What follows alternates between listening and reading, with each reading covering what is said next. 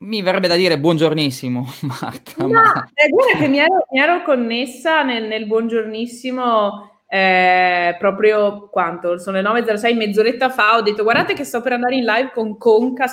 Ah, allora buongiornissimo veloce. il motivo per cui io e Andrea non facciamo su, su Clubhouse questo LinkedIn Focus è perché c'è il buongiornissimo, diciamoci la verità. Esatto, esatto. Adesso dobbiamo decidere l'orario, adesso pian piano sono due settimane, un mese ormai, due mesi che lo diciamo e dobbiamo ancora vero, capire questa No, perché per, per restare, Andre, nel, nel, vero buco del buongiornissimo dovremmo farla tipo tra le 8 e le 8 e mezza, solo che non so quanta gente si connetta tra le 8 e le 8 e mezza. Dobbiamo veramente capirlo questo, perché su Clubhouse la gente se lo tiene in macchina, se lo tiene mentre corre, se lo tengono tutti, qua ormai sembra tutto ipervecchio e, e dice ma io stare col telefonino in mano aperto così. Quindi è un bel... Eh, però cosa direbbero gli androidiani? Che se no non ci potrebbero seguire Andre, cioè per esempio. No? Non vedo l'ora di poter registrare tutto e poter condividere anche quanto si sta facendo di valore anche su Clubhouse in questi giorni. Ieri c'era il direttore di Repubblica, bellissime stanze. Ho visto che voi state facendo Pasanada, quindi insomma c'è tanto valore. C'è, si continua anche a non ad aggiungere, però a studiare delle nuove cose perché le proposte che riceviamo sono tantissime e mentre io ricondivido il il video su Facebook, voglio dire che se siamo un po' lenti, Andrea, Giovanni, Nicola, io, Anna, eh, insomma, portate pazienza, le, le, le, offerte, le proposte sono tante. Posso però dire che stiamo cercando più che nuove room dei moderatori per quelli esistenti. Quindi, quindi al contrario, paradossalmente. Allora, sì. aspetta un attimo che lo faccio anch'io. Guarda su. Voglio una differita per fare la foto. Eccoci qua. ok, andiamo avanti. Allora iniziamo subito così accompagniamo tutti e iniziamo allora, subito con... Uh... Andre, le, le, le, news di LinkedIn, insomma, mica ce le possiamo dimenticare qua. Eh. Cioè. Ma noi, a parte che poi sia per me, eccoci qua, abbiamo finito. Ehm, eccoci qua, fatto tutto. Dai, iniziamo subito. Oggi parliamo di tre news molto interessanti. Tu hai mai lavorato dal, dal letto? Che... Mi, duole dirti, mi, duole dirti, di sì. Ho eh, fatto un clickbait, adesso... una news clickbait fantastica. Eh, no? Di brutto, di brutto. Più che adesso ti posso dire che mi succedeva quando ero più giovane e studiavo a letto.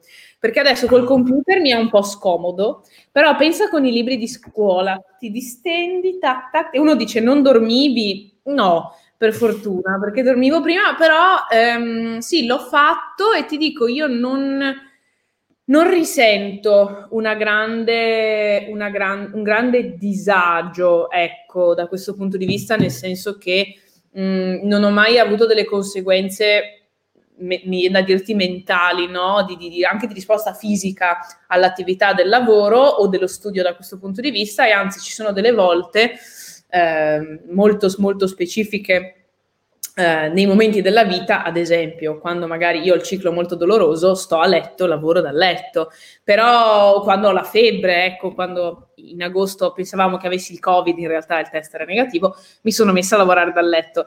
Eh, non è una mia abitudine, mm, ovvio che eh, sicuramente questa roba ha delle conseguenze di cui non ci rendiamo conto. Eh, vediamo un attimo cosa ci dice questa ricerca. Lavorare al proprio letto fa comodo, ma ci fa bene. Un'indagine condotta negli Stati Uniti su un campione di mille persone mostra come il 72% degli intervistati abbia lavorato dal proprio letto durante l'anno appena trascorso. Riferisce la BBC News. Le ragioni sono varie, si va dall'assenza in casa di una postazione dedicata al lavoro alla semplice comodità.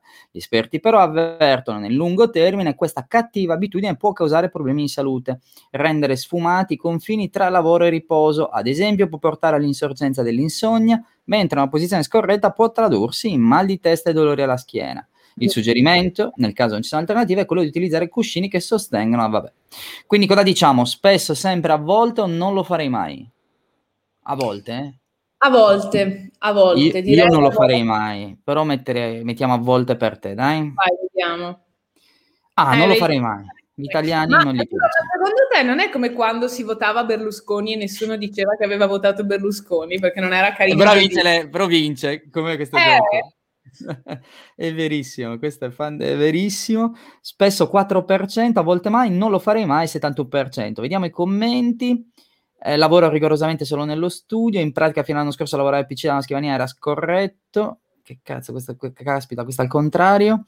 La postura è importante per molti aspetti, se non ricordo male, il cervello associa inconsciamente a particolari zone oggetti della nostra casa. Ecco, ecco, esatto, e questo è il vero problema, cioè il problema, sto ricondividendo la, la, l'IG, fa morire da ridere, eh, credo che questo sia il vero problema, cioè che noi probabilmente eh, inconsciamente non distinguiamo più qual è la zona riposo, qual è la zona... È come quelli che mangiano a letto, no?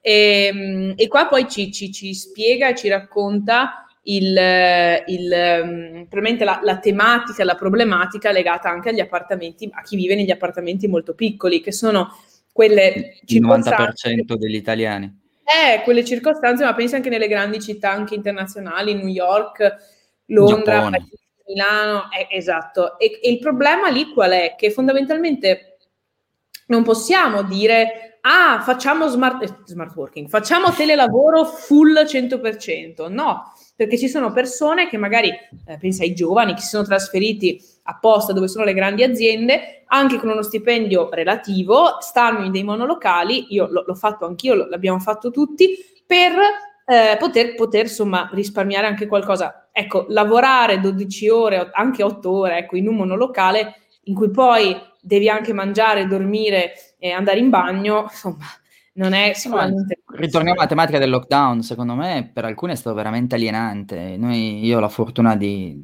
di averlo passato in Sardegna davanti al mare, quindi bene o male per giunta in proprietà privata, quindi puoi uscire, fare una passeggiata. Eh, chi non poteva fare questo è, è, veramente difficile stare in 30 metri quadri, 40 metri quadri, 50 in una stanza solo. Immagina la complessità e se poi dopo non stacchi mai non sai veramente dove fare l'uovo, cioè nel senso che passi dalla cucina al tavolo di cucina a camera e rischi che questo diventi un tutt'uno, un loop dove non, non stacchi mai.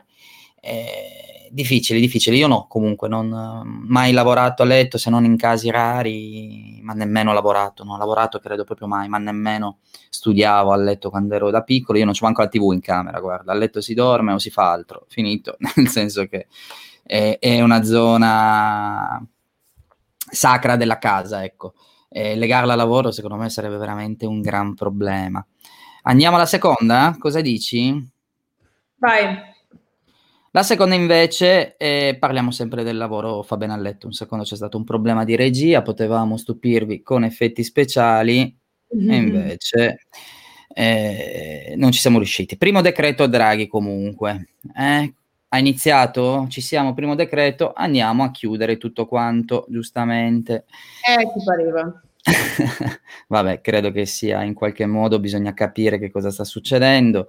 Era normale che nell'urgenza il primo decreto riguardasse questo, ha fatto comunque, un, devo dire, un bel discorso. E vediamo un po', c'è tanta fiducia nei suoi confronti, ne abbiamo parlato anche l'altra volta. Speriamo che possa essere in qualche modo l'inizio. Allora, il Consiglio dei Ministri ha approvato il primo decreto legge del governo Draghi con misure per il contrasto e contenimento della pandemia. Prosecuzione fino al 27 marzo 2021 il divieto di spostarsi tra diverse regioni autonome, eh, fino al 27 marzo nelle zone rosse non sono più consentiti gli spostamenti verso abitazioni private abitate diverse dalla propria, salvo che siano dovute a motivi di lavoro, necessità o salute. Spostamento verso abitazioni private abitate consentiti tra le 5 e le 22 in zona gialla all'interno della stessa regione o in zona arancione all'interno dello stesso comune, fino a un massimo di due persone con figli minori di 14 anni o altri minori di 14. Nelle zone arancioni, per i comuni con popolazione non superiore a 5.000 abitanti, consentiti gli spostamenti anche verso comuni diversi, purché entro 30 km dai confini. Vabbè, almeno hanno allargato il discorso dei comuni, in zone appunto anche come la Sardegna esistono veramente, eh, sono tanti comuni sotto eh, certo. i 5.000 abitanti è, è, un po' difficile. Penso che abbiamo levato anche il divieto di andare nel capoluogo, che era un altro concetto molto forte. Cosa ne dici? Io, io, sono convinta che abbiamo bisogno di dare una spinta alla, alla fase dei, dei, vaccini. Se non, non facciamo quello, ehm, cioè, c- c- possiamo chiudere anche tutto, ma è chiaro che se uno si, si chiude no, dentro, dentro, una bara non gli succede niente. Per cui la battuta, come dire, mi porta a dire che nel momento in cui eh, non, non, c'è, cioè la mia domanda è, non c'è davvero un'alternativa? Cioè non, non possiamo, ho sentito che si parlava di eh, coinvolgere anche l'esercito nella, nelle operazioni di vaccini, non lo so, me lo auguro, ehm, dobbiamo trovare una soluzione alternativa alla, alla tipologia di, di, attività che è stata messa su adesso, perché non possiamo perdere tempo ancora, ancora, ancora. Ho sentito stamattina nelle news di Club Italia che si parlava di riaperture graduali dopo Pasqua. Riaperture graduali dopo Pasqua vuol dire ancora un mese e mezzo, per carità, però insomma è più di un anno che ce la tiriamo avanti. È vero che tutto il mondo è nello stesso è nella stessa barca, però insomma i vaccini ci sono in qualche modo. Io ho preso fare... un volo la settimana scorsa. Eh, le, allora, al di là del fatto che ci sono meno voli, ma i voli sono più pieni. Vero. E questo già, ok, ho capito che deve andare in diseconomia anche la, all'Italia le altre sono imprese che hanno dei costi, però riempire i voli a tappo, che cosa significa? Che poi alla fine il problema sono le persone. Qual è stata l'esperienza? Sì, ti fanno entrare per fila, ma la gente mezzo metro davanti, tutta calcata che ti spinge, fai la fila e check-in e la gente non ha ancora capito. E questo è il problema. Io dico, non lo capiamo che se non risolviamo tenendo le distanze, che sembra ancora una follia a quanto pare, però la gente proprio non ce l'ha nella testa. E allora se le persone non lo capiscono da solo bisogna imporlo. E questo lo deve fare lo Stato. Io sono di questo avviso perché se non risolvo come dici tu col vaccino non usciremo mai in questo modo, perché se riaprono, a mio avviso, torniamo di nuovo a avere piazze piene, locali pieni e tutto quanto, però in questo modo ibrido si sta, secondo me, un po' eh, portando un po' all'asfissia a tanti aspetti. Ecco. Ma infatti eh... non è più naturale, c'era l'assembramento a, a, fuori da San Siro tra tifosi del Milan e tifosi dell'Inter, allora tutti a dire ah che stupidi, che idioti, che cretini gli ultra. Sì, ok, però alla fine succede in tanti altri contesti tante altre manifestazioni, tante altre cose. Fa rumore perché fuori dallo stadio, ragazzi, anche gli stadi sono chiusi da un anno e mezzo, cioè, insomma... E eh beh, allora pensiamo alle politiche. Eh, sono chiari casi in cui dove hanno fatto le elezioni politiche c'è stata campagna elettorale e sono aumentati i casi. Quindi non è soltanto colpa dello Stato, il problema è che lì ci sono interessi e viceversa eh, nell'altro ci sono ugualmente interessi ma non così primari. Quindi questo credo che sia eh, un'altra tematica che va sicuramente affrontata e condivido, noi viviamo in condizioni dove in alcune regioni, Sardegna in primis, non sono nemmeno partite campagne di vaccinazione così sostanziali. E quando mai ne usciamo se non, non ce l'abbiamo? Questo vaccino comunque c'è quasi adesso già, già da due mesi, non sarà facile. Ce ne sono diversi, ce ne sono diversi, non ce n'è solo uno, quindi boh, io vedo il caso di Israele in cui cioè veramente è stata fatta la differenza con la velocità. È chiaro che noi magari non li abbiamo pagati quanto li ha pagati Israele, però, eh, come dire, qualcosa avremo anche noi, no? Io delle, non so se 4 milioni, quante dosi sono state comprate, ne abbiamo usate tipo tre quarti. Perché? Cioè, vabbè, eh, senza, senza, preoccuparci, speriamo che non succeda quello che è già successo con i tamponi, tamponi scaduti, dati sfalsati, e anche questo sappiamo che è molto sensibile alle temperature, quindi la catena del freddo sia in qualche modo tutelata. Questo credo che, che sarà il dubbio di tutti, che ancora non c'è dato sapere. Questa mi ha fatto abbastanza impressione. Eh, fin dall'infanzia siamo abituati a essere valutati prima a scuola e negli studi universitari, poi nel mondo professionale. Per questo quando si tratta di autovalutarsi sul lavoro le cose diventano un po' più complicate. Welcome to the Jungle spiega quali indizi dimostra- sono, possono dimostrarci che il lavoro che svolgiamo è ben considerato. Allora, ci viene data ampia o totale autonomia, questo è un segno che i manager si fidano di noi e quindi lasciano che siamo noi a gestirci. Quando ci sono emergenze, spesso siamo chiamati a risolvere, a contribuire a farlo.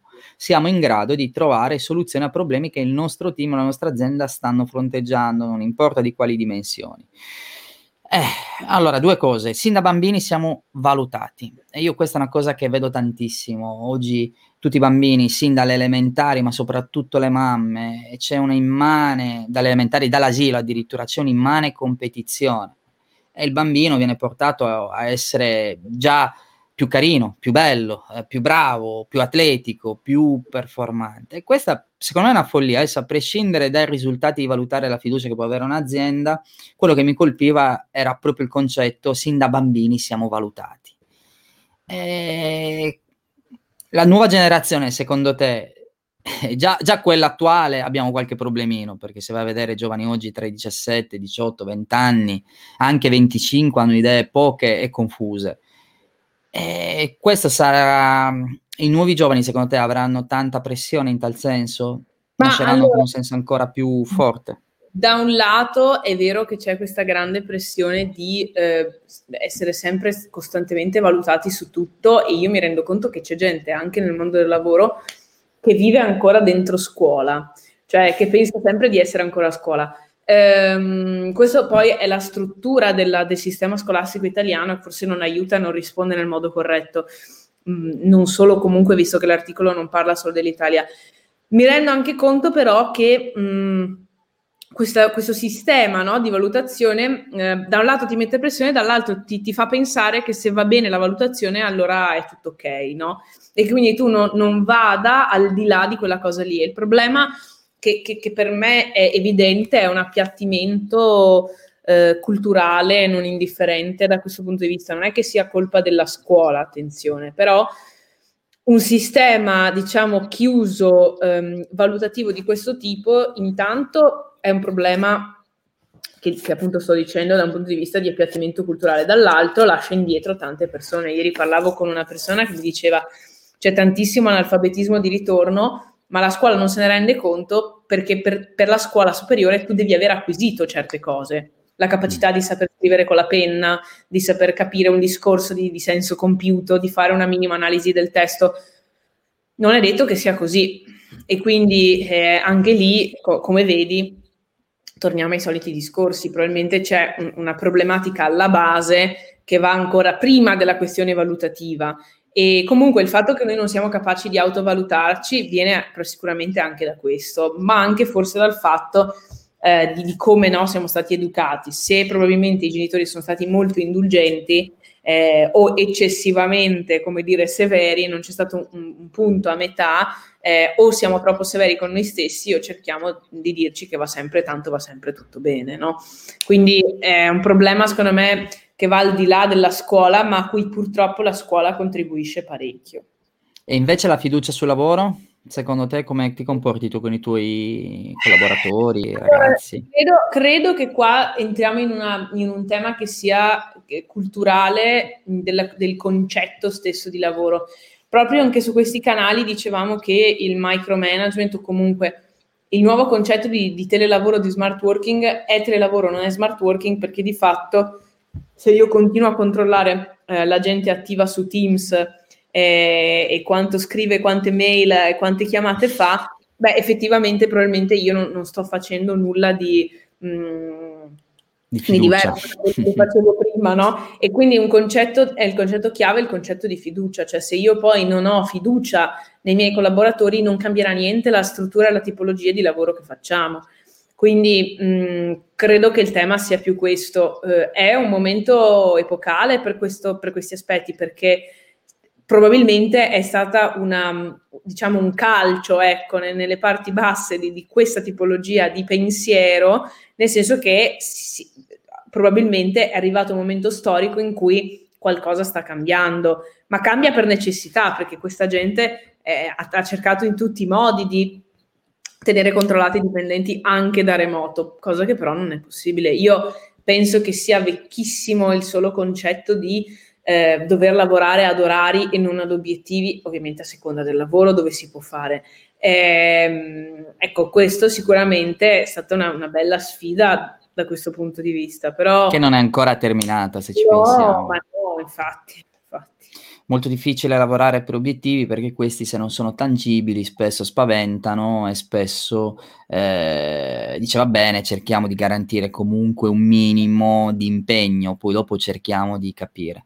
E d'altro canto bisogna dire che chi impone gli obiettivi a questi devono essere raggiungibili, B devi saperli far mettere gli obiettivi, perché eh, devono essere obiettivi ovviamente gestibili. Spesso c'è confusione anche nel mettere gli obiettivi, si vive la giornata e questo ovviamente non impone un percorso di, di crescita o di eh, stabilizzazione. Quindi questo credo che sia importante. Io direi che ci siamo, la nostra LinkedIn Focus come al solito è andato sempre bene, tanti argomenti interessanti. Come andrà questa settimana Marta? Cosa farai di bello? Ma sper- speriamo, speriamo bene, dai, l'ultima, l'ultima, settimana di febbraio, la settimana prossima compio gli anni, quindi... Eh, è, ma manco dire che andiamo. È, è l'ultima settimana dei 27, per cui ovviamente così, però, però guarda, lunedì sarò a Milano, quindi dopo tanto tempo si torna a fare una, una trasferta totalmente milanese di lavoro. Quanti appuntamenti hai? Eh, un paio di appuntamenti vado solo in giornata, quindi... Ah, però sai, è, è, è strano strano. Sono due settimane che sto cercando di rinviare Milano perché ogni volta che vado mi si aggiunge un giorno e quindi mi toccherà stare tre giorni perché vedere una mirea di persone, quindi sto cercando di eh, eh, procrastinare. Eh, infatti io ne avviso un paio alla volta perché altrimenti mi dicono ah ma allora eri a Milano, ci vediamo. No. Però no, andavo tutte le settimane, sai, a un certo punto bisogna anche ricominciare a vivere, altrimenti... No, no, io condivido, condivido quello, adesso non è che, mh, mm, al di là del cercare di evitare l'evitabile, ripeto, c'è anche una, un fattore spingente anche delle altre persone nel non tanto incontrare te, ma in generale anche spesso, soprattutto le grandi corporate, addirittura hanno policy in cui non puoi proprio entrare in azienda per tutelare la sicurezza dei lavoratori, eccetera. Eh, però c'è anche un cambio sociale. Da un lato c'è una grande voglia di, di socialità, dall'altro è normale ormai non vedersi. Dice cosa ci vediamo a fare. Infatti. Vediamo, vediamo. Allora, ti bacio. Ci vediamo tanto su Clubhouse. E... Vediamo su Clubhouse, seguite Club Italia, cercatelo nella barretta con la lentina di ingrandimento, spostate il cursore su Clubs e fate follow. Yep, that's all. E ci vediamo stasera. Noi avremo Emilio Sgro stasera, quindi grande artista. Mamma e... Quali? A che ora? A che ora? Alle 21. Alle 21 ormai io ho smesso di... Arte Concas su Da un mese ho smesso di cenare ormai. Eh, vabbè, questo sì, eh, si, si cena mentre si ascolta. Eh. Vabbè, dai. Poi, e, poi... Il caos è quando parli. Eh? Il caos è quando parli. Anche se devo eh, dire... Ecco, No, sto sentendo delle ruminate e degli errori della voce. Adesso è il momento dello scoppio, quindi va, va bene così. Ah, il momento dello scoppio vero sarà Android. Appena aprirà eh, Android, infatti, eh, vero, vero, vero, sarà un bel, un bel dramma. Grazie tante, Marta. Ti auguro una bellissima giornata. A Grazie te, a te. e ci vediamo la prossima Ciao. settimana. Ciao a tutti.